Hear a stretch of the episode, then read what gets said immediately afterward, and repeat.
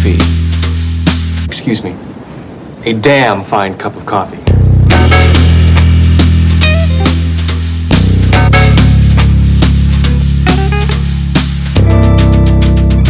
Coopers Kaffee.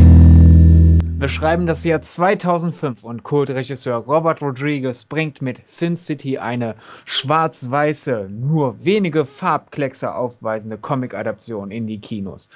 Der Feuilleton ist begeistert und die Fans des brutalen Film Noirs sowieso. Der Film wird ein Erfolg und neun Jahre später, tja, Robert Rodriguez hat seither keinen erfolgreichen Film mehr in die Kinos gebracht. Machete brachte vielleicht auf DVD genug ein, um einen zweiten Teil zu rechtfertigen. Trotzdem hat ihn seine Glückssträhne verloren und nach langem Warten ist tatsächlich Sin City 2 in die Kinos gekommen. Aber das hat nichts an Robert Rodriguez Stand in der Kinowelt geändert. Die Kritiken fallen sehr negativ aus und die Einnahmen sind auch nicht gerade löblich.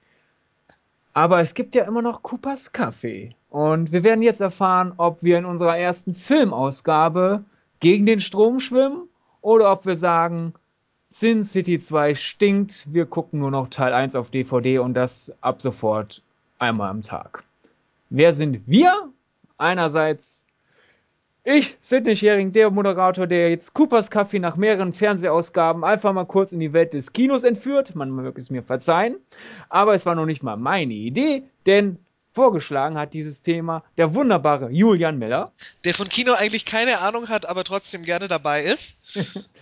Und außerdem dabei, frisch auch bei Twitter anzutreffen, Antje Wessels. Hallo.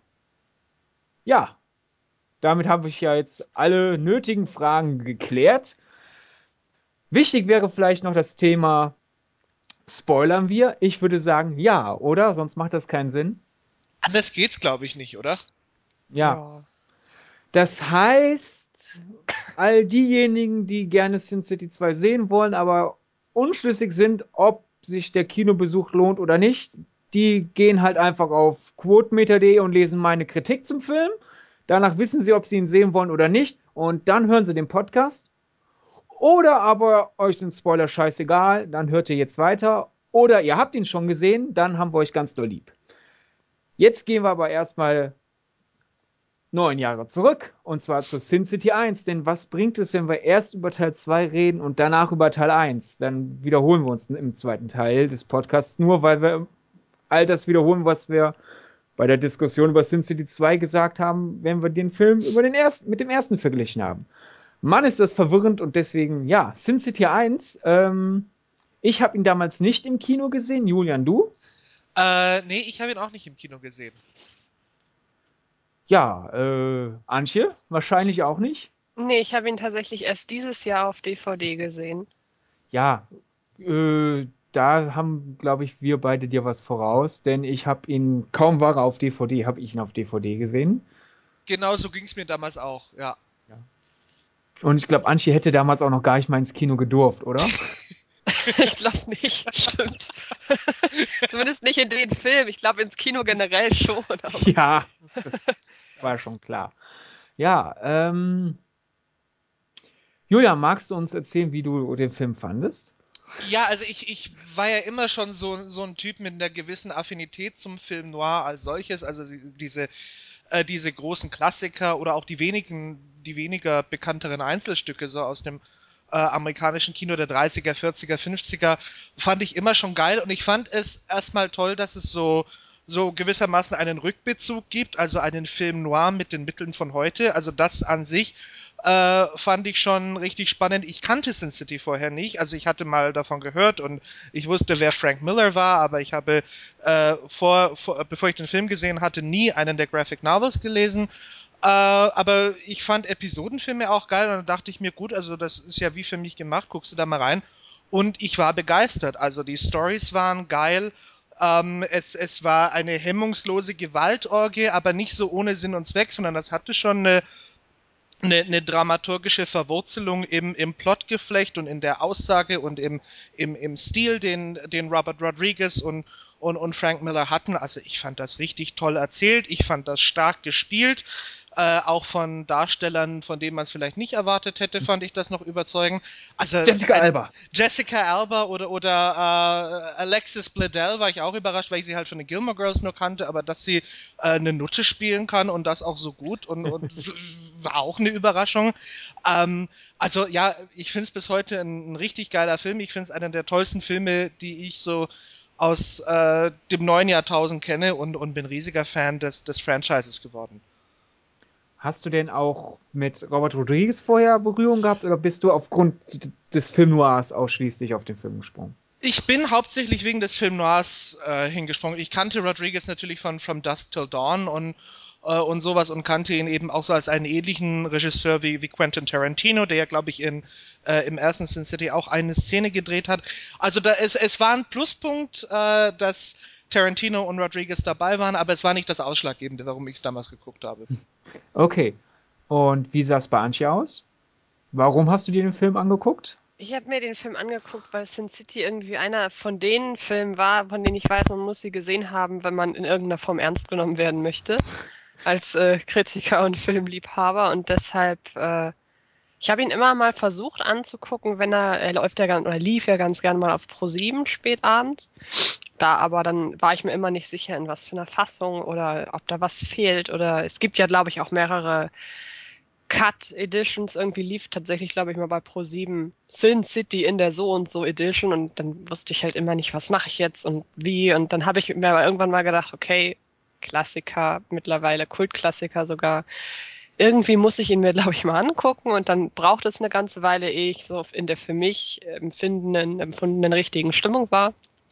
Und als ich es dann aber gemacht habe und dann auch schon Berührung mit anderen Comic-Verfilmungen hatte, weil das hatte ich halt lange Zeit auch nicht, da hat es mir dann halt extrem Spaß gemacht und äh, ich glaube, es war auch der erste ernstzunehmende äh, Rodriguez-Film für mich, weil ich weil ich glaube, der allererste, den ich gesehen habe, war irgendeiner von den ähm, Spy Kids-Filmen. Die zählen ja irgendwie nicht so richtig. Die zählen ja irgendwie nicht so richtig. Und ähm, ja, so war das bei mir. Ja, die äh, Schizophrenie des Robert Rodriguez. Ich, ich, ich finde das großartig, wie er einerseits so, so beinharte, ja, Sin City Gewaltexzesse da schreiben kann und dann Spy Kids, cute kids as spies. Yeah, ich finde das Ja. toll. Ja. Ja, also ist eigentlich dann der perfekte Filmemacher für mich, denn in meinen DVD-Regalen stehen ja auch die ganzen Disney-Filme neben, neben neuerdings auch einem beschlagnahmten Film. Keine Sorge, es ist die Art Beschlagnahmung, die ich besitzen darf, nur halt nicht weiterverkaufen. Das heißt, ich kann die DVD jetzt noch nicht mal loswerden. Ich müsste sie, wenn, in den Müll schmeißen, weil ich sie legal nicht weiterverkaufen darf. Ich glaube, sogar verschenken ist ja eine Art Verkauf, nämlich zur Summe Null. Aber egal. Zum, zum Sin City. Ja, ähm, im Gegensatz äh, zu Antje ist es bei mir nicht die erste Berührung mit Robert Rodriguez gewesen, aber die erste ernstzunehmende. Ähm, und somit haben wir da eigentlich auch den Grund, weshalb ich Sin City gesehen habe. Natürlich, als, als großer Filmliebhaber mag ich auch den Film Noir, aber ich habe jetzt nicht gedacht, als Sin City angekündigt wurde, oh, geil, ein neuer Film Noir. Sondern ich habe gedacht, juhu, ne, neuer Rodriguez und die Trailer sehen geil aus, ähm, Poster sehen interessant aus. Aha, der Stil des Comics wurde nahezu eins zu eins in den Realfilm übersetzt. Ich bin gespannt und ähm, ich würde sagen, dass es auch Rodriguez bester Film ist. Ähm, je nach meiner Tagesform äh, vielleicht dann doch Planet Terror oder doch From Dust Till Dawn, aber in den meisten Fällen tippe ich auf Sin City, denn äh, ja, die, die Anordnung der Episoden ist hammergeil, der, die Stimmung des Films ist geil, die, und ich liebe äh, diesen, diesen Tonfall. Das ist einfach einerseits Film Noir turned äh, on 11, einfach so noch düsterer und noch nihilistischer und die Frauen sind noch größere Schlampen und die Männer sind äh, noch kernigere Schläger. Aber gleichzeitig ist das alles mit so einer feinen Ironie durchzogen, die die ganze Zeit durchsagt, wir wissen, wie bescheuert das ist. Aber wir machen uns nicht drüber lustig, sondern wir machen es jetzt einfach nur bewusst noch härter. Und wenn ihr euch drüber lustig macht, ist uns das durchaus willkommen. Ich fand, ich fand äh, eine der Sachen, die ich so dann in den Tagen, nachdem ich den ersten Sin City zum ersten Mal gesehen hatte, was mir so durch den Kopf gegangen ist, ist eine der Sachen, die ich richtig toll fand, waren so die vielen Deutungsmöglichkeiten, die es gab für diesen Film und, und, und die, die, die vielen Zugänge. Es war einerseits ein sehr feministischer Film, andererseits war es auch ein sehr amerikanischer Film, ja, so diese, diese, die, diese, dieses ganze Konzept von äh, Nutten und Thugs gegen die Mächtigen da oben, gegen Senator Rourke und diesen, diesen, äh, diesen Bischof oder was er war, ja, diese, äh, die, diese Figur aus, aus der religiösen Welt, ja, also diese Auflehnung gegen die Oberschicht äh, als ein, ein grundlegend amerikanisches Thema, dann auch so die Frage, ist, ist Sin City so eine Parabel auf Amerika? Also ist, soll das so eine Parabel auf Zustände in der amerikanischen Gesellschaft sein? Das fand ich alles richtig spannende Fragen und über die man auch lange diskutieren kann und, und lang, lange nachdenken. Das fand ich auch eine der, eine der Stärken dieses, äh, dieses ganzen Franchises und des ersten Filmes dann. Und es ist halt auch noch ein Filmfilm, denn äh, es steht ja, auch wenn es auf dem Comic basiert, der Comic ist ja wiederum nichts anderes als eine Fortführung dieser Film Noir-Tradition und äh, wie oft da Whiskygläser durch die Gegend geschmissen werden und äh, ja. dieser vollkommen unrealistische Schattenwurf in dem Film, der auch so, ja, deutscher Expressionismus kehrt zurück mit den Mitteln des digitalen Filmzeitalters. Ähm, also selbst wenn man äh, beim Inhalt äh, die Ohren auf Durchzug schaltet, hat man allein visuell immer noch einen Film, der eben nicht, finde ich, nicht nur Style over Substance ist, weil dieser Stil ist selber auch die Substanz, so mhm. paradox das auch klingt, weil es gibt Filme, die sehen gut aus, aber aus, diesem, aus diesen hübschen Bildern kann man nichts ziehen. Hingegen bei Sin City, äh, warum sind in einer Szene plötzlich Dinosaurierstatuen im Hintergrund? Pff, Macho. Das ist der Grund. Ja. Aber auch da gibt es genug Interpretationsansätze, wenn man so will. Und eine von denen ist, glaube ich, dass Frank Miller gerne Dinosaurierfiguren zeichnet. Ich glaube, das ist sogar eine der offiziellen Interpretationen davon. Und Frank Miller hat das, glaube ich, mal bestätigt. Kann sich Antje unseren äh, äh Lob unserer Lobhudelei anschließen, dass Sin City eigentlich ganz smart ist? Ja, definitiv. Nur für mich ähm, ist es das auf eine andere Art und Weise, weil das, was ihr sagt mit den verschiedenen Deutungsmöglichkeiten und so weiter, ich habe es einmal gesehen, ich weiß nicht, ob man beim einmal gucken, wenn man von dem Stil und so so geflasht ist, auf dann schon auf die ganzen Deutungsmöglichkeiten mhm. und so weiter hinten kommt. Mich hat aber einfach der Look aus dem Grund, äh, Grund gefallen, nicht weil er für mich halt so typisch Comic ist, weil ich bin jetzt, habe keine Berührungspunkte mit Comics in dem Sinne, dass ich sage, okay, wenn irgendwas dann auch im Film so aussieht wie ein Comic, dann finde ich das total toll.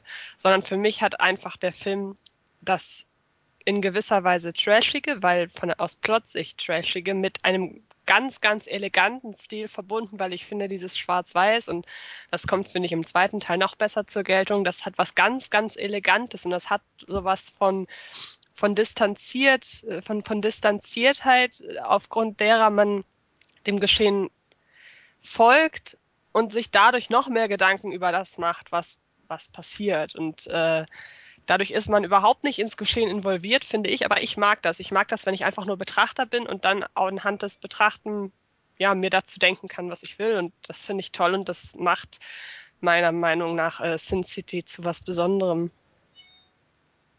Da hat jemand äh, eine Nachricht erhalten. Ja, Entschuldigung, mein Handy ist ein bisschen aufdringlich. ja. Das, das ist, weil ich jetzt bei Twitter bin.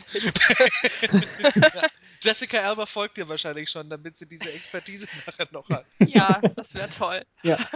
Ja, aber wir hatten es ja auch auf, auf einer anderen Seite, in einem anderen Podcast und ja schon angesprochen, du findest ja Jessica Alba unter anderem in dem Film ganz gut und während ich dir, Julia, meistens widersprechen würde mit Jessica Alba und ihrem Schauspieltalent, äh, äh, du hast zu viel The Eye geguckt oder sowas wahrscheinlich. wahrscheinlich ja, oder Spy Kids 4. Oder Spy Kids 4, ja. Oder, oder diese ich möchte übrigens ganz kurz sagen, es war doch nicht Spy Kids 4, den ich als erstes gesehen habe, sondern tatsächlich Planet Terror. Also auch, wenn man so will, ganz großes Kontrastprogramm im, im Sinne von Sin City, nur in eine ganz andere Richtung als äh, die Spy Kids.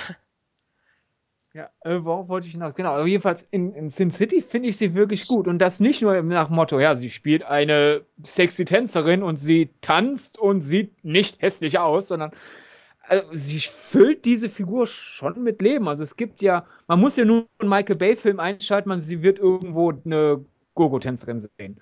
Und meistens sind das halt einfach nur so, ja, das sind jetzt blöde Püppchen im Hintergrund, aber ich kaufe Jessica Alba in Sin City schon ab, dass Nancy ein wichtiger Teil dieser Stadt ist. Und das finde ich auch so eine, eine der, der Stärken dann von, von der Handlungsebene wieder, dass, dass die Prostituierten und die Gangster und sonst wer und die Stripper mindestens genauso vielschichtig sind wie die mächtigen Figuren, wie die Police Chiefs, wie die, äh, wie die Senatoren und sonst was. Oder dass sie zum größten Teil eigentlich die viel, die viel ausstaffierteren Figuren sind, äh, mit, äh, mit deutlich äh, stärkeren Nuancen dann. Das, das finde ich einen der, der spannenden Punkte auch an, an Sin City. Ja, und äh, was ich dem Film zugutehalten muss gegenüber den Comics, die ja auch sind ja Meilensteine, die wurden ja auch mit Preisen überhäuft und, und sind wichtig und sie haben auch Frank Miller unfähig gemacht, andere Comics zu schreiben. Also, wenn er ein Nicht-Sin City-Comic mittlerweile schreibt, ist es einfach nur ein Sin City-Comic mit Batman.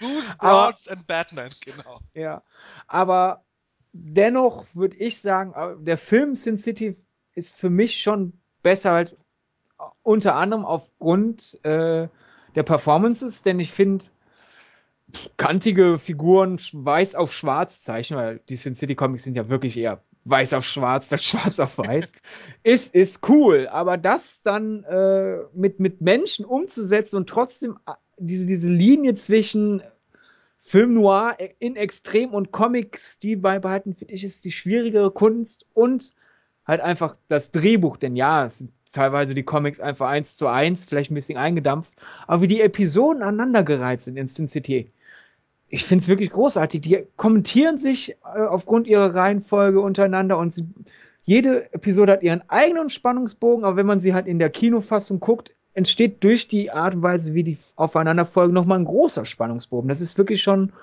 ähm, und die Struktur hat wirklich schon Pulp Fiction-Niveau, ja. finde ich. Ja, das ist eben dieses Vincent Vega-Phänomen. Mittendrin wird er erschossen und am Schluss steht er wieder da. Aber eben nicht, nicht, nur, nicht nur dieser Moment, wo man am Schluss nochmal überdenkt, aha, okay, nicht linear, also wenn es einem bis dahin nicht aufgefallen ist. Ähm, ähnliches bei Sin City natürlich auch. Also ich glaube, das ist auch ein Film, wenn man da wirklich rein will, einmal gucken reicht nicht, glaube ich. Also da muss man, das muss man sich dann schon nochmal geben und dann kann man eben ein bisschen anfangen, auseinander zu klamüsern und dann sind eben auch die Referenzpunkte dann klarer. Ja, und ähm, daher kann ich dem Film verzeihen, weil ich, ich kenne ähm, Kritiker, die Sin City nicht äh, verzeihen, dass Jessica Alba von der, von der Stripperin zur Gogo-Tänzerin wurde. Nach dem Motto, du spielst eine Stripperin und willst dein Top nicht ausziehen, also bist du scheiße besetzt wie ein anderes. Aber wie wir eben gesagt haben, Jessica Alba macht das gut. Ich habe lieber eine, eine Schauspielerin, die halt jetzt das, das Top anbehält und da es zu einer interessanten Figur macht, als eine dumme Bumspuppe, die ihre Titten rausholt, aber die Figur ist mir scheißegal. Ja, ich sehe das ähnlich. Also ich, ich, ich bin da so das Gegenstück zum Berlin Tag- und Nacht-Publikum. Ja. Ja. Zudem gibt es ja genug nackte Haut im Film zu sehen, um das zu kompensieren. Ja, genau. Diesmal eben von Ava Green dann im zweiten Teil. Was der Film ja auch noch anders macht als, als die Comics sind halt die, die Farbtupfer, die ich auch durchgehend interessant eingesetzt äh, finde. Also die, die Szenen in der Bar haben so dieses, dieses leicht olivfarbene, finde ich. Um, um da so ein bisschen, das ist das eine reale Set, das ist der realste Ort, also eher ein bisschen Farbe und dann natürlich so Sachen wie der Yellow Bastard. Äh, ja, und, ich und dann hin genial. und wieder mal rote Lippen und sowas zwischendrin ja. als, als, als kleine Akzente, genau. Ja, der, der Comic ist noch nicht mal halb so bunt. ja, ich, ich glaube, der Comic, da, da sind, ist schwarze Tinte die größte Ausgabe gewesen insgesamt. Ja, sofern nicht schwarzes Papier gekauft wurde und weiße Tinte. ja. Ähm, ja, aber jetzt, jetzt, jetzt haben wir, dass ich das mal sage. Wir haben bisher in Sachen Schauspiel nur über Jessica Alba geredet. genau, Bruce Willis, nein, Josh Brolin, nein, haben wir alle außen vor gelassen, ja, wenn das kein Zeichen ist. Ja, Mickey Rourke ist für mich darstellerisch der Beste im ersten Teil. Ersten Teil. Absolut irre, wie, wie er da als völlig kaputter Marv Kette rauchend mit den Tablettchen durch die Stadt fährt, äh, da, da Leute foltert, abschießt und alles so einerseits, man nimmt ihm das ab, das macht er für die, für die gute Sache gewissermaßen, also so wie er das sieht, ja, wahnsinnig psychologisch ambivalent, wie er das macht. Und, und, und, und gleichzeitig hat er so diese, die, die, diese Lässigkeit und, und, und, und, und diese Klasse eben aus diesen alten Noir-Filmen, man erwartet jeden Moment den Satz, of all the joints in this town, she walked into mine, ja. Ähm, also eine, eine, eine Freude, sich das anzusehen, den, den ganzen Film über. Hat Antje einen, einen Lieblingsschauspieler in Sin City 1?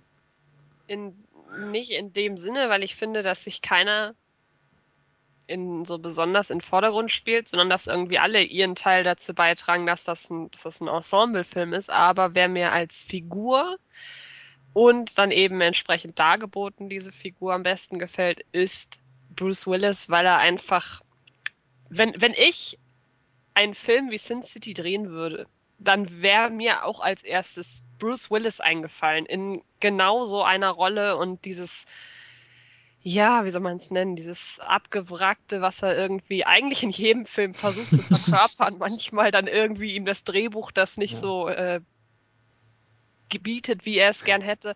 Er, es wirkt für mich so, als hätte er seine ganze Karriere auf diese Rolle gewartet. Ja. Und ja, das finde ich, das finde ich toll, weil er verschmilzt damit. Er ist, er ist nicht Bruce Willis, der diese Rolle spielt, sondern er ist einfach diese Figur für den Moment und wann immer ich das erkenne in einem Film, das ist erst zwei, dreimal der Fall gewesen, dann finde ich das ganz toll und ja. ja. Der abgewrackte Idealist, der einzige nicht korrupte Cop in der ganzen Stadt und trotzdem kerniger Kerl. Er ist jetzt also nicht so die, die Pussy von Sin City.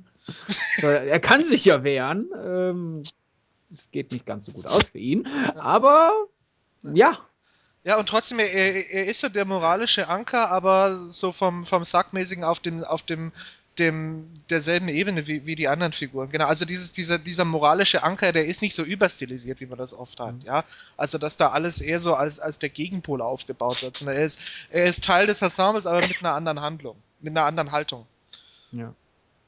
Ähm, Clive Owen kommt ihm auch noch relativ nah. Er, er setzt sich ja auch fürs Gute ein, ist da aber ein bisschen ruchloser. Ja, genau, ein, ja. ein Damn Hero Cop, ja, aber so wie Hero Cops da aufgefasst werden, doch fragwürdig. Ja. Ähm, große Überraschung auch Elijah Wood als Kannibale. Mhm. Sehr, sehr gruselig, man sieht noch nicht mal seine Augen. Ja, er sagt kein Wort in dem Film und ja. äh, trotzdem ist man gebannt davon. Ja. Ähm, leider auch äh, Sin City, weil man merkt so in den neun Jahren ist ja viel geschehen. Also sowohl Michael Clark Duncan mhm. als auch Jamie, äh, nee, nicht Jamie King, äh, Brittany Murphy ja. haben sich ja in, in die sündige Stadt im Himmel verabschiedet. Ja, die beide hervorragend reingepasst haben in, ja. in Sin City. Also Brittany Murphy mit, mit, mit, mit den äh, großen Augen als, als, als die Beschützerin dann eigentlich und Michael Clark Duncan als äh, sehr ambivalenter, aber auch extrem gewalttätiger, äh, ruchloser Typ, der jetzt von, von, dessen Rolle jetzt von Dennis Haysbert dann gespielt worden ist, mhm. im neuen Teil. Ja, also zwei sehr markante Typen, in, die, die Sin City doch leider fehlen. Ja. Die Musik fand ich auch gut, wobei ich es schade finde, dass dieser, dieser so prägnante Trailer-Song nicht im Film vorkommt, sondern nur im DVD-Menü. Ja, es ist richtig. Es ist für die Musik gilt, glaube ich, auch wieder was für den Film als, als Ganzes gilt. So altmodisch, aber mit den Mitteln von heute, von heute, glaube ich, ist das ein bisschen, ja.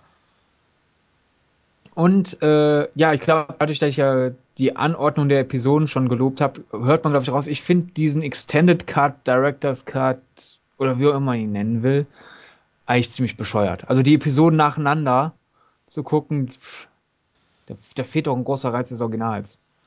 Ja, es, es, fehlt eben genau diese wechselseitige Kommentierung da. Ja, das, das hat man da überhaupt nicht mehr. Das ist vielleicht, also, also wenn es jemand gar nicht kapiert, ja, also auch nach, nach dem sechsten Mal, dass man dann sagt, okay, pass auf, hier ist der Director's Cut, das ist die Reihenfolge und jetzt guckst du dann nochmal das Richtige. Also einfach so als, als Gedächtnisstütze, aber ähm, ne, sonst, es, es, fehlt, es fehlt eben dieses zentrale Handlungselement, ja, dieses zentrale Element der, der wechselseitigen Kommentierung der verschiedenen Plot-Ebenen. Ja, das hat man da nicht mehr. Und das, das, das nimmt schon vom Reiz, doch. Ja. Aber äh, mein Hut ab, dass das eigentlich mal so, so ein alternativer Cut ist, der ja den Weg ins Fernsehen findet. Das ist ja auch selten genug. Auch wenn es ja Antje verwirrt hat bei ihrem, bei ihrem Versuch, Sin City sich anzugucken. Na, was heißt verwirrt? Wenn es mehrere Fassungen gibt, Ja. dann, und ich hatte mich äh, in dem Sinne nicht so extrem damit beschäftigt, um halt zu sehen, welches ist jetzt die in dem Sinne richtige Fassung, weil der Regisseur es wollte oder weil es im Kino lief oder weil es generell die von Fans am meisten anerkannte ist. So in dem Sinne, das ist halt, es ist eben selten, dass ein, äh, dass ein deutscher Sender, was du gerade sagtest, einen Film damit bewirbt, dass es die XY-Fassung ist. Und das kann entweder positiv sein, so nach dem Motto, das ist die Fassung, die ihr alle mögt, oder das ist die Fassung, die sonst nie gezeigt wird, deshalb zeigen wir sie mal. Und so, man hätte das, Wenn das halt der auf ProSieben unterschiedliche, Trailersprecher mal sagt. ja, man hätte das halt auf unterschiedliche Weise ähm, auffassen können und deshalb habe ich halt nie mich irgendwie da getraut, äh, geschweige denn, dass ich nie wach geblieben bin, bis es dann endlich bei ProSieben kam, weil die dürfen es dann ja erst nach 23 Uhr zeigen, wenn sie es uncut zeigen. Ähm, deshalb habe ich es halt, äh, habe ich irgendwann auf DVD dann mir das geholt. Ich glaube, wo wir uns ja alle einig sind, nach Teil 1 haben wir gebannt auf Teil 2 gewartet. Julia und ich acht Jahre, würde ich mal sagen. Ne? Ja, Wir haben ihn ja, ja, ja, genau. Es waren wirklich acht sehr lange Jahre und man hat Ja. auch, es ist dann Und so bei, bei Antje acht sehr lange Tage. ja, in etwa. Ja. Ja. Äh, Wir planen diesen Podcast, glaube ich, auch schon seit zwei Jahren oder so. Ich glaube, vor zwei Jahren kam noch zu Quotenmeterzeiten das erste Mal die, die Idee auf, lass doch, wenn der jetzt dann bald kommt, mal einen Podcast zu machen. So, Ja. und jetzt sitzen wir hier. Ja, das Tolle ist, der Film wurde ja nicht nur mehrfach angekündigt, als dann endlich sogar der Dreh feststand, ist der Film trotzdem um ein Jahr verschoben worden. Und Antje hat in der ganzen Zeit immer nur gesagt, ja, ja. Ja, ich dachte, wenn ich so, ihr, ihr habt euch halt so lange gefreut und habe ich halt gedacht, damit ich die, diese, dieses unangenehme Warte, diese unangenehme Wartehüdeligkeit nicht habe, warte ich halt so lange, bis ich weiß, bald kommt es, weil dann macht es ja mehr Sinn, den dann zu gucken, weil dann weiß ich, ob es sich lohnt, dann sich zu freuen oder nicht. Ja. Nein, So. natürlich nicht. Das war, es hat sich halt nicht anders ergeben. So, Julian, hat sich das lange, harte, elendige Warten gelohnt? Ich lasse euch jetzt auch auf, äh, acht Jahre auf die Antwort warten. Nee, ähm, also es, ich, doch, es hat sich schon gelohnt. Ja, also ähm, es, ist, es ist ja viel geschrieben worden über das Ding von deutschen Kritikern, amerikanischen Kritikern, äh, die so ihre Enttäuschung da wie eine Monst Monstranz vor sich hertragen. Ich kann dem eigentlich in dieser extremen Form, wie das niedergeschrieben worden ist, gar nicht zustimmen. Also man hat bekommen, was man wollte, was man erwartet hatte. Äh, und ich saß gebannt im Kino und habe mir gedacht, geil, bloß nicht wieder acht Jahre bis zum nächsten Film. Was schlecht aussieht, denn Rodriguez hat ja gesagt, äh, sie wissen ja schon, welche Stories reinkommen. Sie haben auch Ideen für die extra für den Film geschriebenen zusätzlichen Stories. Und das alles hängt davon ab, wie gut Teil 2 läuft. Ja, Ist blöd jetzt. danke. Ja. Super. Ähm, hast du ihn auch in 3D gesehen? Ich habe ihn in 3D gesehen, ähm, auch im englischen Original dann. Und ähm, ja, also es ist, es ist wirklich eine kohärente Fortsetzung von, von Sin City 1. Ja, also da beißt sich nichts. Der Stil ist derselbe. Ich finde die Plots gut. Da kann man vereinzelt vielleicht ein bisschen streiten, welcher ist besser, welcher, äh, welcher ist nicht so dolle. Ich, ich fand da jetzt aber keinen großen qualitativen Verfall im Vergleich zu dem, was wir da vor acht, neun Jahren gesehen haben. Es hat mich, es, es hat, es ist das gewesen, was ich erwartet hatte. Es ist das gewesen, worauf ich gehofft hatte. Ähm, ich habe mich auch in den acht Jahren nicht der Illusion hingegeben zu sagen, Mensch, wenn die jetzt da acht Jahre dran sitzen, wenn Frank Miller acht Jahre literweise schwarze Tinte da verbraucht und, und Robert Rodriguez sich mit Spy Kids 4 noch bisschen hochpusht, ja. Ähm, nee, also ich, ich habe schon gedacht, naja, also wenn es auf dem Niveau vom ersten ist, wird's wird's gigantisch sein und das ist es zumindest fast geworden und von daher, ich bin hellauf begeistert. Ja. Man, man darf sich halt wirklich nicht diese Illusion hingeben, sie haben acht Jahre dran gearbeitet, sondern es dauerte acht Jahre, bis sie dran arbeiten können. Also, Man brauchte Ja. noch ukrainische äh, Produzenten, die das finanzieren, das ist dann immer wieder kollabiert und so. Also es war ein lange verhinderter Film, glaube ich. eben. Äh, man, muss einfach so, so tun, als wäre wär ein Jahr später wäre er gekommen. Also man darf nicht mit der Erwartungszahl, man darf, man muss seine Wartezeit beim Ticketkauf abgeben. Das ist richtig, genau. Vielleicht Ja. vorher noch ein paar Whisky, einerseits um sich in Stimmung zu bringen, andererseits um die acht Jahre zu vergessen. Ja. Ja. Ähm, es sei denn natürlich, man hat eh nur acht Wochen zu vergessen. Wie, wie, wie, sah es bei Antje aus? Ähm, ja, also ich habe ihn zum einen auch in 3D gesehen und zum anderen, ich fand ihn fast noch besser als Teil 1. Auch wenn das angesichts der, des, des Tenors ja offenbar eine Sünde ist, das zu sagen. Die aber wir sind ja bei Sin City.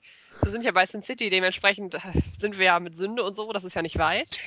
äh, außerdem, wie wir damals in einem äh, großartigen Podcast ja dadurch wissen, bin ich ja ohnehin ein Fan von Fortsetzungen, die eigentlich eher nicht so, äh, so gern gesehen sind. Stichwort äh, The Dark Knight.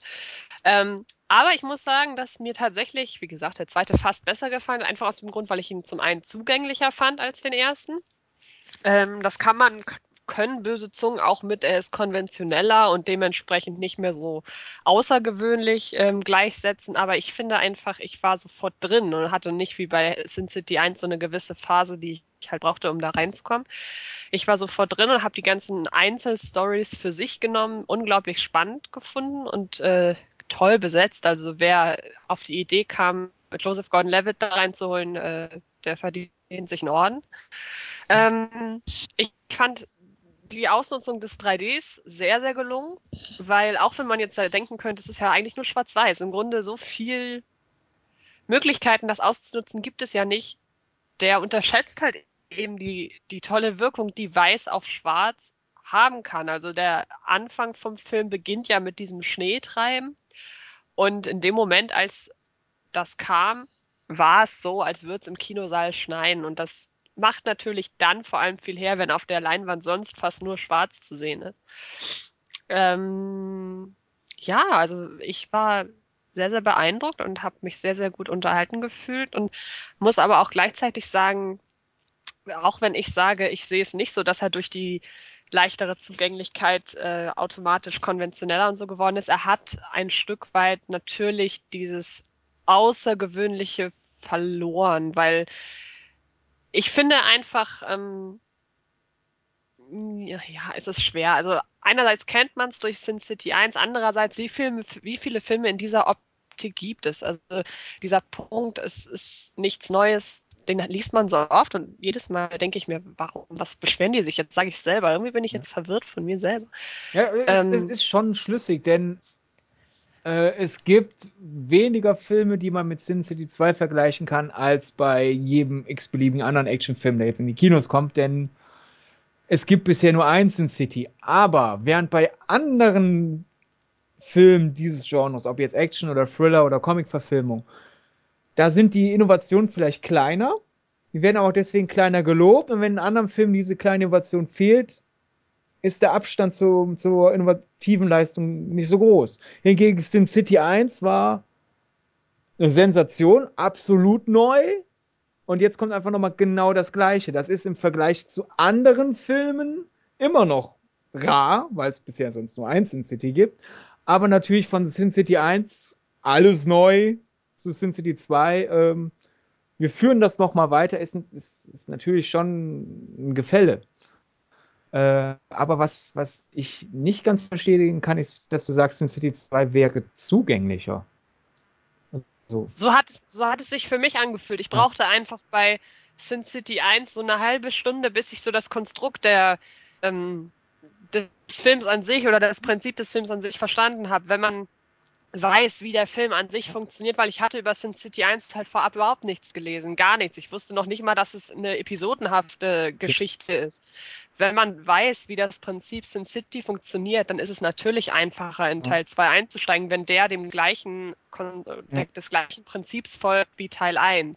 Gut, dann ist so gesehen Sin City 2 nicht zugänglich als Sin City 1. Du hast nur schnell den Zugang gefunden, weil du jetzt Genau, das ja das. Konzept verstanden hast. Genau. Also wenn du Sin City 2 geguckt hättest und dann Sin City 1, wäre jetzt Sin City 1 zugänglicher gewesen. Das weiß ich nicht, weil so war es ja nicht. Aber, ja, äh, aber es klingt ja so, so nach Motto, ja, ich wusste, es ist eine Episodenhandlung. Äh, Na, der erste geht auch schon ziemlich verworren los. Also es ist ja dieser Prolog mit The Customer is always right. Ja, der, wo, wo man schon also genau mitdenken muss, um, um, um das dann zu verstehen, was da passiert. Ne? Da ist vielleicht der, der Einstieg vom, von Sin City 2, wie, wie Marv da über diesen College Boys da sitzt, wo das dann auch direkt sehr allgemeinverständlich aufgelöst wird, vielleicht doch leichter, dass man das, dass man da dann schneller Ja, mitkommt. Ja. Gut, stimmt. Die, die Pointe von Customers Always war jetzt noch, ach, sie hat sich selber einen Auftragskiller äh, bestellt. Gut, okay, das, das braucht vielleicht was, was mehr Hirnschmalz als, ah, Marv erinnert sich zurück, wie er Autos verprügelt hat. okay, der Anfangsgag ist vielleicht in SimCity 2 einfach, aber in der Gesamtheit finde ich, tun sich Filme nicht viel. Also, also in SimCity 2 gibt es öfter mal ein Bad Ending für eine Episode als bei SimCity 1. Dafür fängt SimCity 1 halt schwerer verständlich an. Also ich würde sagen, beide sind gleichermaßen einzuschätzen bei der Frage Mainstream oder nicht Mainstream. Ja, ich glaube, da würde ich insgesamt mitgehen, doch. Ist schon, ist schon. Es fehlt halt im zweiten so, so auch bisschen eben, das ist ja ein großer Kritikpunkt, diese wechselseitige Kommentierung der verschiedenen Ja. Handlungsebenen. Ja. Was ist, was den zweiten dann vielleicht durch die Abwesenheit davon äh, dann ein bisschen vielleicht doch einen Tacken leichter zu, äh, zu verstehen macht. Weil eben der Yellow Bastard nicht wie im ersten Teil aufgeteilt ist auf zwei verschiedene Punkte dann noch, sondern wo man, wo im zweiten eben A Dame to Kill For ja völlig linear erzählt wird. So die, diese, diese dramaturgischen Spielereien eben, die zwar nicht nur Spielereien waren im ersten Teil, sondern ein, ein Eckpfeiler des Konzepts, die im zweiten Teil entweder fehlen oder nicht mehr so präsent sind. Die schaffen es vielleicht so, das ist vielleicht eine, eine Folgerung, die man aus dieser Beobachtung treffen kann, die schaffen vielleicht für den zweiten ein bisschen, ein bisschen bessere Verständlichkeit. Ja. Aber da sprichst du eigentlich den einen Kritikpunkt an, den ich mit SimCity 2 habe, denn ich glaube, man kann es schon hören, der Podcast wird insofern langweilig, als dass wir alle dieselbe Meinung haben, nämlich SimCity 2 ist doch gut, was habt ihr alle hier luschen? Ähm, aber was mich an, an SimCity 2 doch stört, ist also, wenn ich jetzt mir ein Schneideprogramm auf dem Computer laden würde und SimCity 2 nochmal komplett durchmische und sage, wir fangen mit A Dame to Kill vor an und dann kommt Nancy's Last Dance und dann A Long Bad Night und wir enden mit Just Another Saturday Night. Es wird sich nichts ändern. Also die Episoden haben alle für sich immer noch eine Spannungskurve, aber ich finde, es, es fehlt für mich so dieses Gefühl eines Gesamtwerks, so dieses Gefühl, ach, deswegen sind die Episoden in dieser Reihenfolge. Das ist ja genial, ich bin gespannt. Das hat mir gefehlt. Also, das ist jetzt beliebig, finde ich. Das ist halt so, wir haben, wir haben drei Geschichten. Äh, nee, vier. Ein, warte. Eins, zwei, drei. Vier. Ja, wir haben vier Geschichten. Ja. Äh, der letzte Film war äh, Pulp Fiction mäßig aufgeteilt. Machen wir das auch mal. Würfeln. Das ist schade. Also da fehlte so dieser letzte Funken Spannung und Genialität, der halt deswegen beim ersten Teil war. Aber die Episoden für sich genommen, finde ich auf Augenhöhe mit dem ersten Teil. A Dame to Kill vorschlägt alles aus Teil 1. Dafür ist zum Beispiel Just Another Saturday Night jetzt die langweiligste Episode von allen. Also so unterm Strich gleicht sich das alles aus. Ja, ja ich sehe so im, im, im, im, im zweiten von der, von der Anordnung der Stories, ich, ich sehe da wirklich nur einen Punkt, wo eben so eine Kommentierung stattfindet wie im ersten. Das ist ganz am Schluss, wenn äh, also The Long Bad Night endet und wenn ich jetzt Spoiler, also jetzt richtiger Ja. Spoiler, wenn äh, Senator Rourke seinen Sohn da erschießt. Ja? Und de, der Plot war ja, dass sein Sohn sich gegen Rourke äh, sich äh, gegen Rourke auflehnt und, und Rourke äh, beim, beim, äh, beim Pokern ständig besiegt und ihn besiegt und ihn lächerlich macht. Und die, die Auflehnung vom Sohn von Rourke geht schief, Rourke erschießt ihn. Und dann kommt Nancy's Last Dance, die Geschichte darüber, wie Nancy Callahan Rache für John Hardigan nehmen will. Und ihr gelingt es am Schluss dann gewissermaßen, sich gegen Rourke aufzulehnen, indem sie ihn erschießt. Ja? Also sie hat Erfolg praktisch in ihrem Kampf gegen Rourke. Äh, ein, eine, eine, eine Stripperin in Katie's Bar und der eigentlich ganz gut betuchte Sohn, der auch anscheinend gewisses Pokertalent hat, äh, der verliert so radikal, wie er nur verlieren kann. Also das, das ist für mich aber auch so der einzige Moment gewesen, wo, wo du eben diese Kommentierung dann hattest. Ja, zumal die Reihenfolge ja trotzdem, finde ich, beliebig ist. Wir hätten Mhm. auch äh, Long, mit Long Bad Night anfangen können. Ja. Und dann hätten wir eine Klammer von wegen, äh, Auflehnung scheitert, Auflehnung funktioniert. Genau. Also, ich glaube, das Einzige, was halt Sinn machte, war halt, ja, wir packen Nancy's Last Dance ganz an den Schluss, damit der Film mit einem Knall endet. Mhm. Nämlich wirklich wortwörtlich mit dem Knall einer Pistole. ja, sonst- genau. Ist es egal. Und wahrscheinlich A Damn to Kill for halt in die Mitte, weil das ist die beste Episode, also packen wir es in die Mitte, weil dann ist so die, die Wartezeit gerecht aufgeteilt. Wir müssen nicht nach A Damn to Kill for Ja. nicht lange auf den Abspann warten, aber wir müssen auch nicht lange vom Vorspann bis zu A Damn to Kill for warten. Mhm. Ja. Ja, und die Klar. kann man auch am besten linear erzählen dann. Ja. Aber äh, genau, weil Antje ja meint, sie findet Teil 2 vielleicht sogar besser als Teil 1. Kannst du unserem Rumgenöle da irgendwie was abgewinnen? Klingt nach Nein. Ähm, ich kann es nachvollziehen, ich würde es aber nicht unterstützen. Okay. Also ich kann verstehen, warum ihr es so findet, aber ich empfinde es nicht so. Aber es regt mich jetzt nicht auf, wenn, wenn, wenn Leute in irgendeiner Form negativ über Sin City 2 sprechen. Weil ich finde, dass Sin City 2, obwohl er mir persönlich lieber gefällt, ähm, eine größere Angriffsfläche hat. Und ich da eher sagen könnte, okay, du findest es so, du findest es das und das doof. Ich nicht, aber hab mal deine Meinung, ist auch vollkommen okay. Und wenn du es so findest, gut, dann ist bei dir der Funke eben nicht so übergesprungen. Das wäre bei Sin City 1 jetzt anders, weil ich glaube, da ist es schwerer, Punkte zu finden, die einem, äh, wenn man es objektiv bewerten will, negativ aufstoßen können. Zumal wir ja von dieser vermeintlich großen An Angriffsfläche nur diesen einen Punkt nehmen. Ja, so wie das ja klingt, sonst. weil, weil ich auch die ganzen anderen Angriffsflächen, die Sin City ja vermeint, äh, Sin City 2 vermeintlich bietet von den zahlreichen Kritikern, die da so nieder, niedergeschrieben haben, die erkenne ich eigentlich alle nicht, nicht wirklich an, weil, weil die Argumentation von ihnen aus meiner Sicht immer so ins Leere läuft. Weil die, die, die große Argumentation ist ja immer, es ist gewalttätig wie im ersten, aber es hat keinen Sinn mehr. Und dem widerspreche ich immer, indem ich sage, dass so die, die exzessiven Gewaltdarstellungen, auch die, die, die, die anderen Plots, die es gab, eigentlich genauso im ersten hätten stattfinden können, ja. Ja. Also man, ich, ich, wenn ich jetzt jemanden, der, der beide Filme nicht kennt, ihm wahllos, vielleicht außer A Long Bad Saturday Night oder sowas zeige, äh, und ihn dann aussu aussuchen lasse, ist das im besseren Sin City oder im schlechteren? Ich glaube, der kriegt das nicht hin. Ich glaube, Ja. so, eine, so kann man das, könnte man das gar nicht zuordnen, ja. Weil das Gefälle, wenn es das überhaupt gibt, ist, glaube ich, so minimal, äh, dass das nicht, also aus meiner Wertung nicht groß ins Gewicht fällt. Zumal die Gewaltexzesse, das, das klingt jetzt so, als wäre der Film indizierungsgefährdet oder so. also, es, es gibt ein paar Gewaltspitzen, die so halt auch in Teil 1 hätten passieren können und die sind halt, naja, das, ich finde, die sind noch nicht mal so sehr zum Selbstzweck, weil wir etablieren eine sehr harte Welt mit sehr harten Figuren, die sich in Konflikte manövrieren, die mit Diplomatie nicht zu erreichen sind. Also der, der äh, Joseph Gordon-Levitt's Figur versucht es ja. Was ist das nächstmöglichste an Diplomatie in SimCity? Glücksspiel. man ist zivilisiert, man, an einem Tisch, man hat Regeln und statt meinen Vater äh, zu erschießen, blamiere ich ihn beim Pokern und versuche so ein bisschen mehr Frieden in Sin City äh, herzustellen. Was passiert? Er stirbt.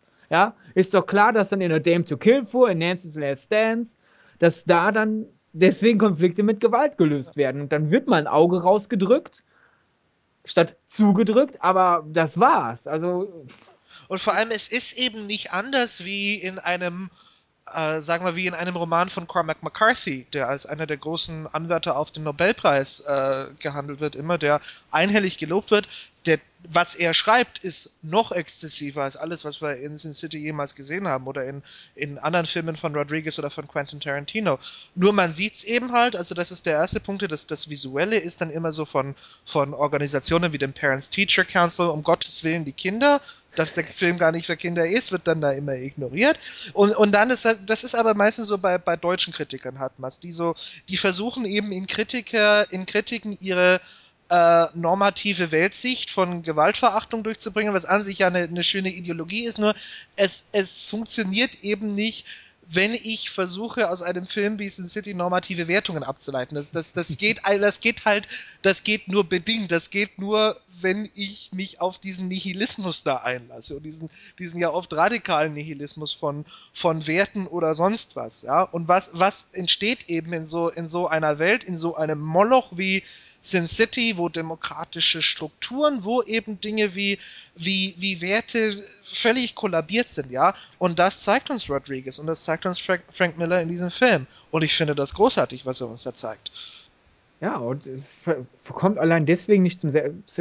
Ich finde, das ist einfach das Faszinierende an beiden Sin City-Filmen. Einerseits kann man die halt wirklich als diese stilisierten äh, Orgien von Chauvinismus und gelegentlichen Gewaltspitzen und ja, diese wirklich halt, wie gesagt, dieses Film noir in, in verrotteter Form. Man kann das so einfach genießen und, und nichts reinlesen und dann ist es einfach stylisch, sehr atmosphärisch und gut ist. Aber wenn man will, kann man da eben dennoch noch ein paar Aussagen rausziehen. Es sind, es sind natürlich keine Oscar-Anwärter. Also Sin City wird niemals äh, einen Preis, also Sin City 2 wird niemals einen Preis dafür gewinnen, dass er für die Frau, Rechte der Frauen einsteht oder so. niemals. Aber was Sin City 2 anderen Filmen, die auch diese, diese Verpackung haben, äh, voraus hat, ist, es ist jetzt nicht einfach nur so, wir haben coole Kerle und schlampige Frauen und gut ist und dann kann man ja zu Recht die Frage stellen, brauchen wir in der heutigen Welt wirklich Filme, die sagen, Männer sind hart, Frauen sind weich, hahaha. Aber es sind, also gerade A Dame to Kill for ist ja, spielt ja schon sehr ambitioniert mit den Themen Lust, Vergebung, äh, Stärken der Frauen, Stärken des Manns und gibt es diese Geschlechterrollen überhaupt oder ist es einfach nur die Stärke der Verführung? Hier halt gespielt von Eva Green, weil Eva Green besser Verfügung hinkriegt als Josh Brolin. also für mich ist Sin City 2 jetzt nicht irgendwie Frauen verachten oder diese alten Geschlechterrollen äh, verstärken, sondern er nimmt halt dieses dieses Erbe des Film Noir, wo wir halt diese Femme, Femme Fatale haben, die in, in, in, das Büro reinkommt und äh, you know how you whistle. Ja. Ja. ja. put your lips together and blow.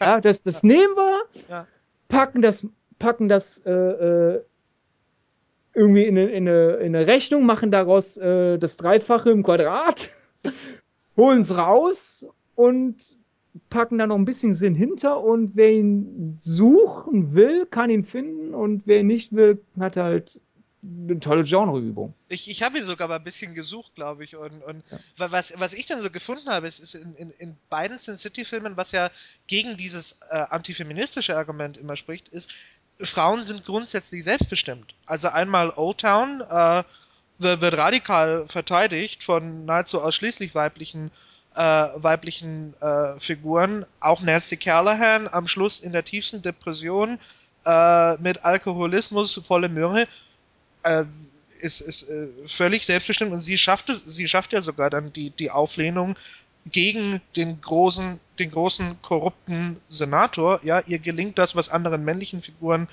äh, nicht gelungen ist. Also von daher tue ich mir auch schwer mit dieser antifeministischen Argumentation. Ja. Weil der Film ja im Grunde sagt, selbst wenn Frauen in diese äh, Rollen des Buchstücks gezwängt werden, können sie sich da rausretten. Ja, genau, beziehungsweise sie, äh, wenn, dann lassen sie sich nur da, sie lassen sich nicht da rein zwängen, äh, sie machen das, um ihre eigene Position auszunutzen. Jetzt kann man natürlich wieder fragen, ist das nicht per se auch schon wieder antifeministisch, aber äh, äh, das ist zumindest mal eine, eine sinnvolle Argumentation, wie man das aufziehen kann. Ja. Und das, der große Vorteil ist, weil das Problem ist ja, wenn jetzt hier zwei Männer eine, eine Performance einer Schauspielerin loben, die den halben Film über nackt auftaucht, dann, wird, dann sind wir nachher die Opfer der feministischen ja. Kritik.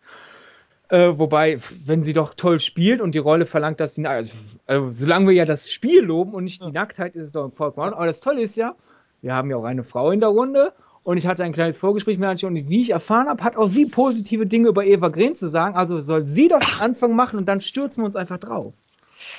Ja, mein Kommentar nach der Pressevorführung von Sin City 2 war, dass es ein Vergehen wäre oder ein Vergehen ist, wenn man in einer Kritik über Sin City 2 nicht erwähnt, dass Eva Green heiß ist.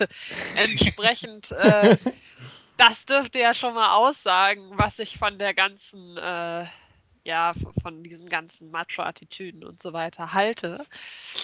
Nein, ich finde einfach, dass Sin City ganz einfach, ich meine, der Film heißt Sin City statt der Sünde. Ich, da muss einfach eine erotische Spannung entstehen und sei es zwischen, es ist vollkommen egal, zwischen Mann, Frau, Frau, Frau oder Mann, Mann, das ist vollkommen egal. Hauptsache, der Filmtitel findet sich in irgendeiner Form äh, in, der, in dem Handeln der Darsteller wieder und entsprechend, äh, ja, in Teil 2, in, in, Teil 1 war es hauptsächlich ähm, Jessica Alba, in Teil 2 ist es nun mal Eva Green und sie spielt das einfach so so unglaublich, so, so, so, so verrucht, so lasziv und doch, doch so, so weiblich, dass man aber nicht auf die Idee oder dass ich nicht auf die Idee käme, sie macht das nur der Männer wegen. Sie macht es auch, weil sie sich selbst gefällt und im Grunde ist da jeder Gedanke, der in die Richtung geht, dass das, dass das der Film in irgendeiner Form, äh, ja, wie habt ihr, wie habt ihr es gerade genannt? Ich weiß nicht. Äh, Chauvinistisch, antifeministisch. Ja, genau. Das ist im Grunde schon hinfällig dadurch. Und ja. Vor ja. allem, wenn wir, wenn wir über Eva Green sprechen hier eigentlich, wir sprechen ja nie über ihre Brüste oder sowas, sondern wir sprechen über das, über das, was, was sie da macht, ja. Und ich, ich kann Antje eigentlich nichts hinzufügen, ja. Und ich bin so, allein aufgrund des Castings von Eva Green hat es sich gelohnt, neun Jahre zu warten. Denn was war kurz nachdem Sin City 1 aus den Kinos rauskam und das Gerede war, wir machen Teil 2. Damals hat Robert Rodriguez gesagt, er versucht Angelina Jolie für diese Rolle zu gewinnen. Ugh die ist eher was für Spy Kids 4 gewesen, glaube ich. Die, die ist, Angelina Jolie ist nicht, ist nicht so, ist nicht so Sin City-affin, glaube ich. Das ist, ja. Da ist Eva Green schon, schon die richtige Wahl gewesen. Ja. Ja, also ich finde, also dann kommen wir jetzt doch wieder in die Richtung. Ich meine, wenn man eine, eine Figur spielt, die halt auf einem, auf einem visuell, anderen visuellen Medium basiert, muss man ja das Aussehen ja auch noch irgendwie ein bisschen ranziehen. Wenn der Rest von Sin City sich lobt, er sieht aus wie Comic ist Fleisch geworden. Und äh, die Sin City Comics sind, sind zwar natürlich Comics und sie haben teilweise sehr obskure Figuren. Man denke halt an, an den Schrank Marv oder eine Nebenfigur in Sin City 2, die aussieht wie der Daumen von dem Ding aus Fantastic Four. Ja, aber die normalen menschlichen Figuren sehen halt aus wie ja, Straßen, also von Straßenkünstlern gezeichnete Porträts von Film Noir Stars. Und ich finde, wenn man Angelina, Angelina Jolie jetzt in das Schwarz-Weiß von Sin City packt und dann sich vorstellt, sie kommt da splitterfasernackt äh, den Gang hinunter, dann fühle ich mich an Beowulf erinnert. Das sieht zu comichaft aus für eine Comic-Verfilmung. Gegen Eva Green hat sie diesen, diesen Film Noir-Look, allein, also in allen Filmen, wo sie mitspielt. Also ich glaube, wenn sie in einem Kinderfilm mitspielt, wird der automatisch ab 12 freigegeben, auch wenn sie alles anbehält, einfach nur, weil sie halt so ich habe die ganze Zeit in Casino Royale ja auch gewartet, dass sie James Bond ermordet, weil die sieht böse aus, die Frau. Ja? Der hat dieses Film diesen Film nur sie hat also das und sie sieht natürlich genug aus, um halt da diese, diese komplexe Figur, glaube ich, rüberzubringen. Und sie hat dann trotzdem in Sin City 2 diesen, diesen comichaft übertriebenen Funken in den Augen, um halt trotzdem wieder in, in den Comic-Bereich zu bringen. Also ich finde, allein von der Person her passt Eva Green viel besser in diese Rolle als Angelina Jolie, die, die glaube ich, einfach da visuell nicht diese, diesen, diese Gratwanderung hinbekommen hätte. Und ich persönlich finde Eva Green ja auch viel talentierter als Angelina Jolie. Also, ich kann mir nicht vorstellen, wie Angelina Jolie da diese, dieses, also die, ihre Rolle Eva Lord, äh, mit einem Fingerschnippen wechselt sie ja den Modus vom, vom unschuldigen, äh, von der unschuldigen Jungfrau in Nöten, die gerettet werden muss, zur Göttin, zum, zum Biest, zur Schlange, wieder zurück zum Unschuldslamm. Also, das hätte ich Angelina Jolie nie so zugetraut. Sorry. Jetzt folgt sie dir bei Twitter. Äh, also ich, ich kann es mir eigentlich nach Eva Greens Performance gar nicht mehr vorstellen, wie das mit, mit jemand anderem gewesen wäre. Eben weil Eva Green da da, da so präsent ist. Von daher, ich tue, ich glaube, ich tue mir mit Angelina Jolie, würde ich mir nicht da genauso jetzt schwer tun wie mit allen anderen, äh, die, die man da nennen äh, könnte. Nee, Eva Green ist ein absoluter Glücksgriff gewesen für, für diesen Film und ähm, ich kann es mir auch nicht vorstellen, wie, wie das mit, mit Angelina Jolie dann gewesen wäre. Ja, und vor allem ist es die zweite Frank Miller Comic-Verfilmung in diesem Jahr, wo sie ein intelligentes, sexy Beast spielt, das über alle anderen im Film schwebt. Also Eva Green ist, ist, mit, ist im Alleingang das Beste an Sin City 2. Ich stelle mir wirklich gerade einen Kinderfilm mit ihr vor, in, in wahrscheinlich dann in einer ähnlich gelagerten Rolle oder sowas. Ja? Und ich möchte Hallo, jetzt diesen, Kinder! ja, ich möchte jetzt diesen Film sehen. Spy Kids 5. Ja, ich, ich, ich freue mich, ja. Danach müssen die Kinderdarsteller jahrelange psychiatrische Behandlung. Ja. Äh, ähm, äh, mir fällt sonst gerade nichts mehr zu Eva Green ein. Wäre das jetzt mein Kopf? Also, äh, Antje hat, äh, genau, das sind Sachen, die wir ja auf ab abschieben können. Du hast doch eine Szene auch aufgrund des 3Ds ge mal gelobt äh, im Vorgespräch, wo sie zufälligerweise halt leider auch nackt ist, sodass ich sie jetzt nicht loben kann, ohne. Genau, es war, es war die Szene, wo sie ähm, ins Wasser springt und sie halt einmal von allen Seiten irgendwie gefilmt wird, wie sie da im. Ja, im Grunde schwebt sie ja, sie schwimmt ja nicht. Sie ja, man sieht ja ja. das Wasser nicht. Weil ist ja Genau. schwarz. Ich glaube, am meisten von ihr sieht man tatsächlich auf dem in den USA zensierten Plakat, weil da war es eben nicht dieser Stil, dieser, ähm, dieser sehr kunstvolle Schwarz-Weiß-Stil jetzt im Film an sich. Man weiß zwar, dass sie nackt ist, aber man sieht trotzdem nichts. Es ist nichts Pornografisches dabei, obwohl sie die ganze Zeit komplett hüllenlos rumläuft. Und ähm, das finde ich eine große Kunst, weil eigentlich ist es ja ein absoluter Erwachsenencomic und rein theoretisch wäre es ja 18 jetzt auch nicht, äh, sofern keine äh, merkwürdigen Handlungen vor der Kamera ausgeführt werden, in dem Rahmen wäre es ja vollkommen vertretbar gewesen, dass man auch äh, Details sieht. Aber das tut man nicht, weil es das nicht, weil, weil das auch nichts not tut irgendwie und Ja, man braucht find man ich braucht's nicht. Genau. beeindruckend. Ja. Genau. Ja, ich es glaub, wirkt viel mehr, das, wenn man nichts sieht. Ja, ich, ich glaube, das ist, wenn das ein anderer Regisseur gemacht hätte, ein weniger talentierter wie, wie Robert Rodriguez und wenn Frank Miller so alle Rechte abgegeben hätte, ich glaube, es, es gibt Regisseure, die hätten daraus einen Porno gemacht oder sowas, ja, aus, aus Sin City. Und, und genau das ist, e- das ist, e- das ist eben nicht passiert. Also so das, das Erotische, das bleiben ja auch immer nur so Anklänge.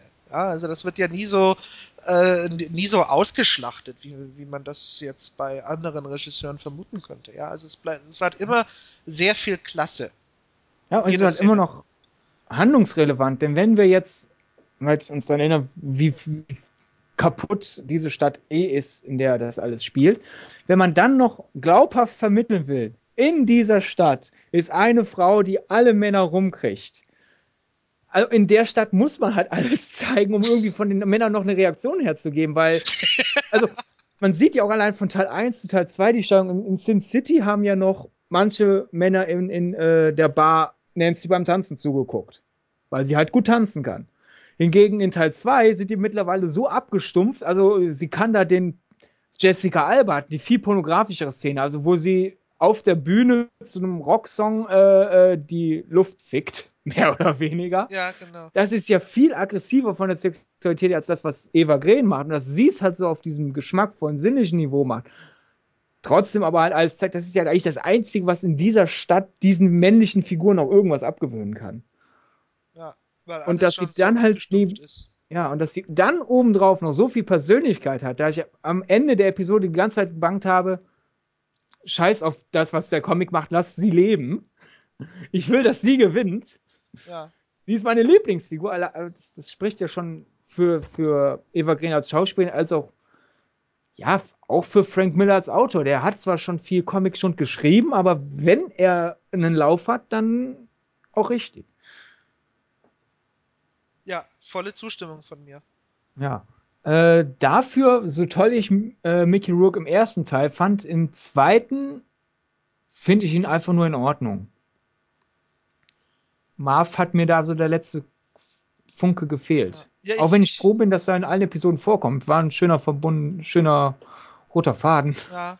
Ja, ja, ich glaube, es, es liegt an der Figur, die ist, äh, weil, weil Marv eben im ersten, im ersten Film einen eigenen, einen, einen, einen eigenen Plot hatte, ja, und, und da richtig loslegen konnte und da die volle Bandbreite äh, gegeben hat. Ja, und Mickey Rock hat das fantastisch gespielt. Und hier ist sein einziger eigener äh, ist äh, Long Bad Saturday Night oder wie das heißt, was Ja. wahrscheinlich die schwächste, äh, die, die schwächste Plotline aus allen beiden Sin City Filmen ist und ja, ich glaube, man äh, Mickey Rock hat nicht so hat nicht so viel geben können wie, wie im ersten Film. Ich Ja. glaube, daran lag's. Dafür, Antje hat es ja schon anklingen lassen, Joseph Gordon-Levitt ist großartig, finde ich. Aber wie er im, im Film ankommt, so dieses, dieses, ja, er, er spielt ja einen glücksverwöhnten Zocker und der kommt ja so mit, mit, mit, ja, dauert mit schnipsender Münze da so die Stadt hinunter spaziert und fröhliches Grinsen, so ein bisschen selbstgefällig, aber man kann es ihm nicht böse nehmen. Er ist halt, man legt die Rolle so vor, er ist ein bisschen naiv, er überschätzt sein Glück und er genießt es. Ich mag ihn, er sieht freundlich aus. Oh, ich will ihn knuddeln. Und kaum wird er in die Ecke gedrängt, dann im Laufe seiner Episode, legt Joseph Gordon-Levitt einen, einen Schalter um und seine Augen verfinstern sich. Und ich habe auf einmal eine Höllenangst vor dieser Figur gehabt. Ja. Ich dachte, er reißt jetzt allen den Kopf ab. Ja, richtig. Hm. Hat Antje außer Eva Green noch irgendeinen Schauspieler oder eine Schauspielerin, den sie äh, loben will? Also ich hatte mich gewundert, bei vielen ist ja, in, jetzt mal im Kritiken so gelesen hat, bei vielen ist ja der, äh, der Gastauftritt von ähm, Bruce Willis zum Schluss, der kam ja nicht so richtig gut an. Dabei war das für mich eines der Highlights. Nicht wegen Bruce Willis an sich, auch wenn ich sagte, im Teil 1 war er mir am liebsten von allen Figuren.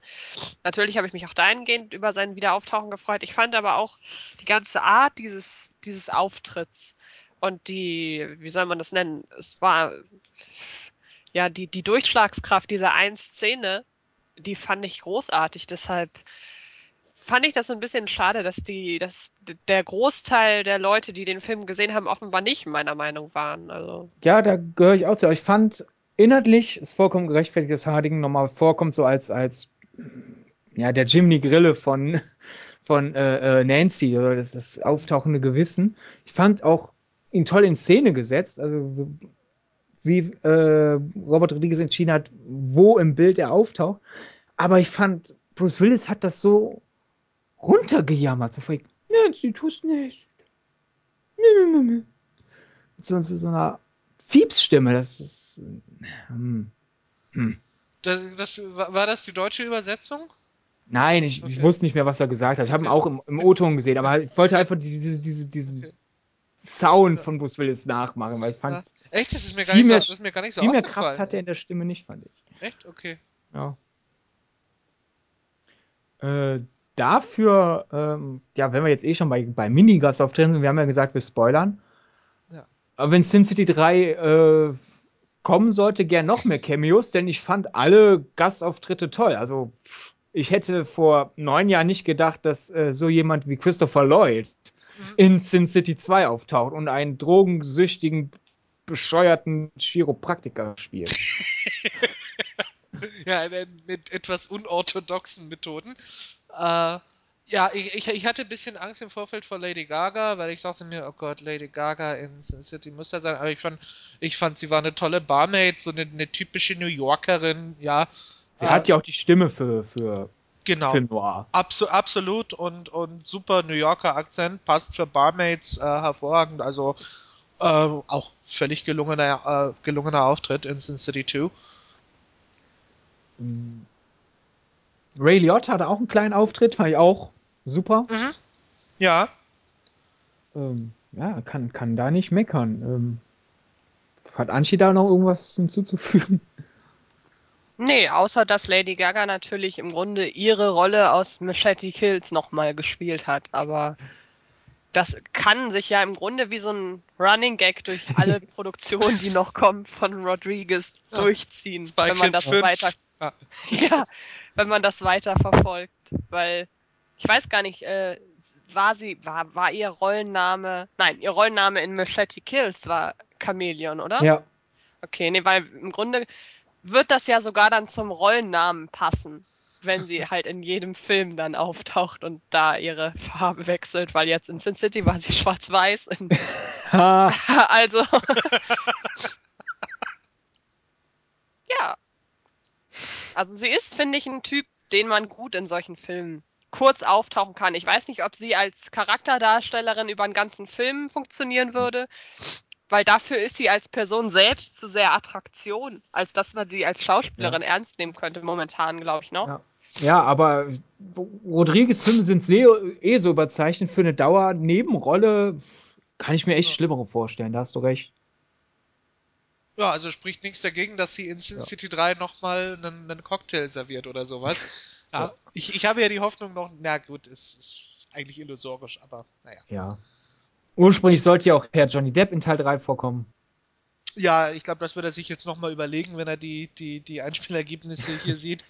Ja, ab, äh, er ist ja jetzt auch irgendwie in den Kevin Smith Dauercast reingerutscht und der macht auch nicht mehr Geld, der Mann. Mhm.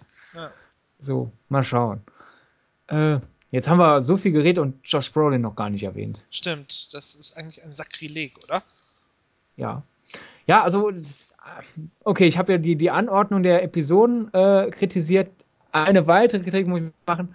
Also, Josh Brolin spielt ja die Figur von Clive Owen aus Teil 1. Und in Clive Owen, in Teil 1 fängt er damit an, dass gesagt wird, er hatte eine Gesichts, äh, wie heißt's? OP. Gesichts-OP, dass er ein neues Gesicht bekommen hat. Also ist es ja vollkommen okay, dass sich die beiden nicht ähnlich sehen. Das Problem ist, im Laufe der Episode A Dame to Kill vor bekommt Josh Brolin diese Gesichts-OP und kommt dann mit neuem Make-up raus. Und es sieht überhaupt nicht aus wie Owen. Ah, Also entweder so schreiben, dass am Ende der Episode und die Gesichts-OP ist und wir es nicht mehr sehen, äh, oder besseres Make-up. ja. Ja, da hat sich ein bisschen gerecht, dass man so äh, gar nicht eingegriffen hat in, in, äh, in, in den Plot des, des Comics. Also äh, Frank Miller und Robert Rodriguez sprechen ja auch immer, so, immer davon, dass es it's a translation, ja, it's, it's not an adaptation, it's a translation. Also, also es ist eigentlich eine Übersetzung in ein anderes Medium und keine Adaption an sich. Ich glaube, der, der, der erste Sin, City hat deswegen, glaube ich, gar keinen Credit gehabt für Drehbuch oder sowas. Ja. Ähm, das, das gab ja riesen Ärger mit der Gewerkschaft, deswegen. Äh, das gibt es ja, glaube ich, auch immer, wenn es zwei Regisseure gibt, statt einen gibt es mit der Autorengewerkschaft, immer äh, mit der Regisseurgewerkschaft äh, immer Ärger. Ähm, da hat sie das, äh, das Josh Brolin-Problem gewissermaßen, das ist so ein kleiner negativer Touch gewesen davon, dass man eben gar nicht eingegriffen hat in, Ja. in die, die, die ursprüngliche Handlung des Ja, vor allem, ich habe ja gelesen, man hat versucht, Clive Owen ranzukriegen, dass er die zwei Minuten noch irgendwie spielt, aber es hat mit, mit, mit dem Schedule nicht geklappt. Aber da frage ich mich andererseits, es ist ja alles vor Greenscreen gedreht, also viele der Darsteller waren nie zusammen am Set, obwohl sie zusammen in der Szene sind. Irgendwie hätte man das doch noch hinkriegen können. Also, Man hätte auch noch ein halbes Jahr warten können. Also ja, es ist nach, das hätte jetzt auch nicht mehr fett nach, gemacht. nach acht Jahren. ja. Ja. Naja, aber äh, man merkt, wir können es immer noch nicht so ganz verstehen, warum der Film floppt. Äh, Ja, es ist, es ist wie, es ist, es sind vielleicht, die, die einfachste Erklärung ist, neun Jahre ist zu lang. Die sind alle schon, was, was war das? Nee, da gucke ich nicht nochmal, ne? Also, Ja. Hm. Das kann es doch nicht sein. ja, ich, ich finde das auch sehr, sehr traurig und, und unbefriedigend und, äh, ja. Und, und auch, auch, so eine richtig umfassende Erklärung, warum das jetzt so floppt, komme ich auch nicht. Aber die Trailer waren halt relativ scheiße, fand ich. Vielleicht hat das so, so einige denken lassen, oh, jetzt haben wir neun Jahre gewartet und nun kommt das so rausgerotzt daher. Müssen wir uns halt alle, alle die DVD und Blu-ray kaufen, am besten die 3D Blu-ray, dann mit viel Geld in die Studiokassen fließt, damit die Ja. sehen, ach, Teil 3 lohnt sich. Ja. ja, oder wo ich so ein bisschen, ein bisschen eine Hoffnung habe, also das ist jetzt meine Privatmeinung, es gibt keinerlei Gerüchte oder Berichte darüber, wenn man in Amerika gerade schon so viel an Serien macht, ne, von, von Comics, man macht Gotham, man macht Constantine, äh, man macht auch sehr viel Adaptionen anderer, anderer Stücke als Live-Events, vielleicht für HBO oder Showtime oder AMC, listen up, guys, vielleicht eine sechsteilige Ja. Miniserie? Ich Also die Weinstein. Company, also schon vor Kinostart haben sie ja angekündigt, an der Sin City Miniserie zu arbeiten. Ja, das heißt Was? ja immer nicht so. Also Ja, arbeiten klar, heißt, wir lesen mal die nicht. Comics von Frank Miller und, und, und gucken Ja. mal, ob, ob wir was machen. Ne? Äh, ich würde es Ich gucken, muss aber ich auch- find's geil. Ja, ich würde es auch gucken, aber ich will es eigentlich nicht. Ich finde, Sin City gehört schon ins Kino. Also ich habe auch äh, zum Beispiel der, der Trailer hat für mich, als ich ihn im Kino mal gesehen habe, auch schon besser funktioniert als auf dem Bildschirm. Also ich finde Sin City ist, obwohl da so wenig auf der Leinwand zu sehen ist, weil es ja nur fast nur Konturen sind, äh, plus Schauspieler Und Brüste. oder Konturen von Brüsten. Ja. Äh, auf, auf der großen Leinwand wirkt es doch irgendwie mehr und ich habe es lieber alle paar Jahre drei, vier Comics verarbeitet zu sehen und neue Geschichten, als jetzt Ja. in einem Jahr sechs Episoden und danach nichts mehr und dann vielleicht in drei Jahren nochmal eine Minute. Also, nee, ich habe es schon gern irgendwie in diesem mehrere Episoden, 90 bis 120 Minuten. Acht Jahre Wartezeit.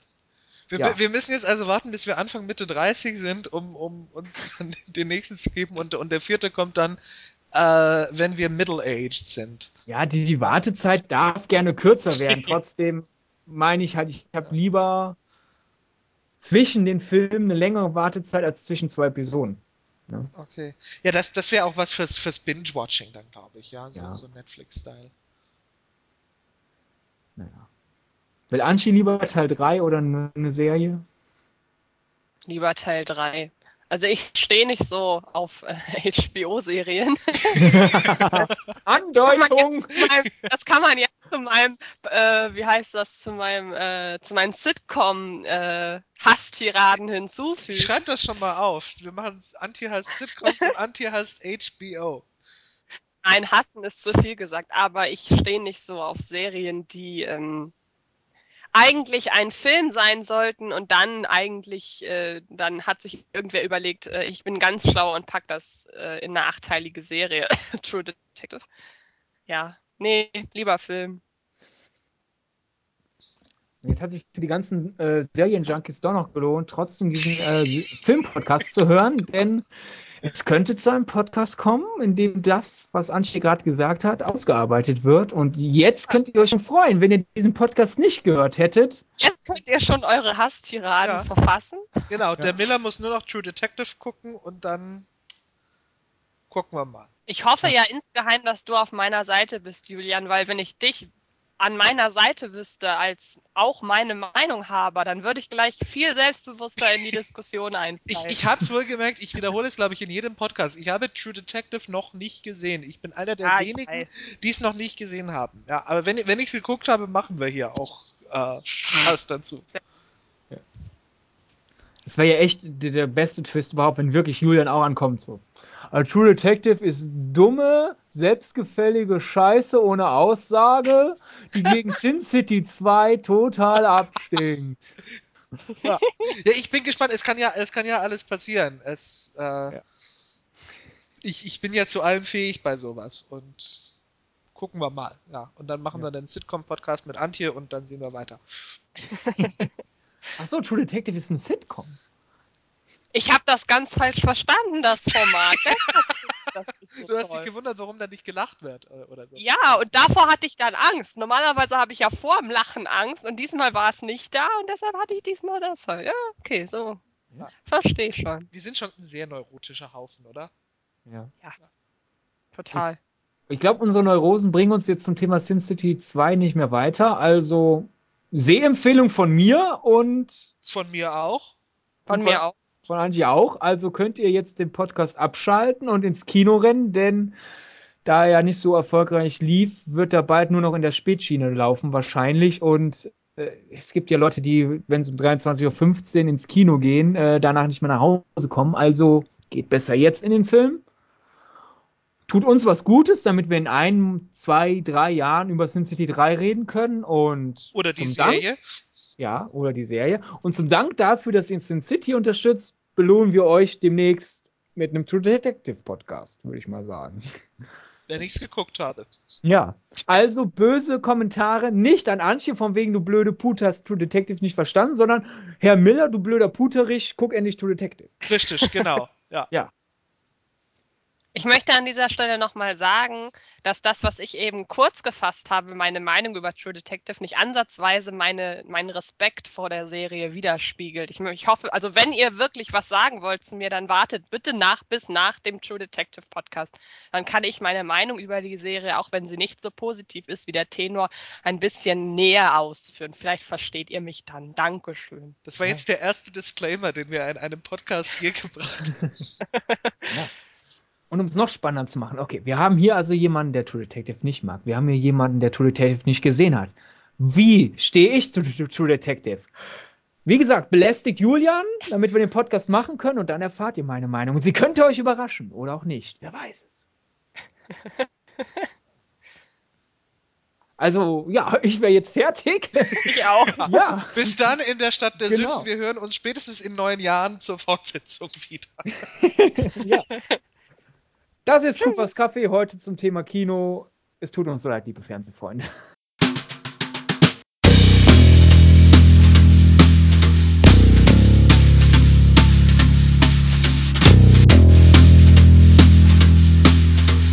Excuse me. A damn fine cup of coffee.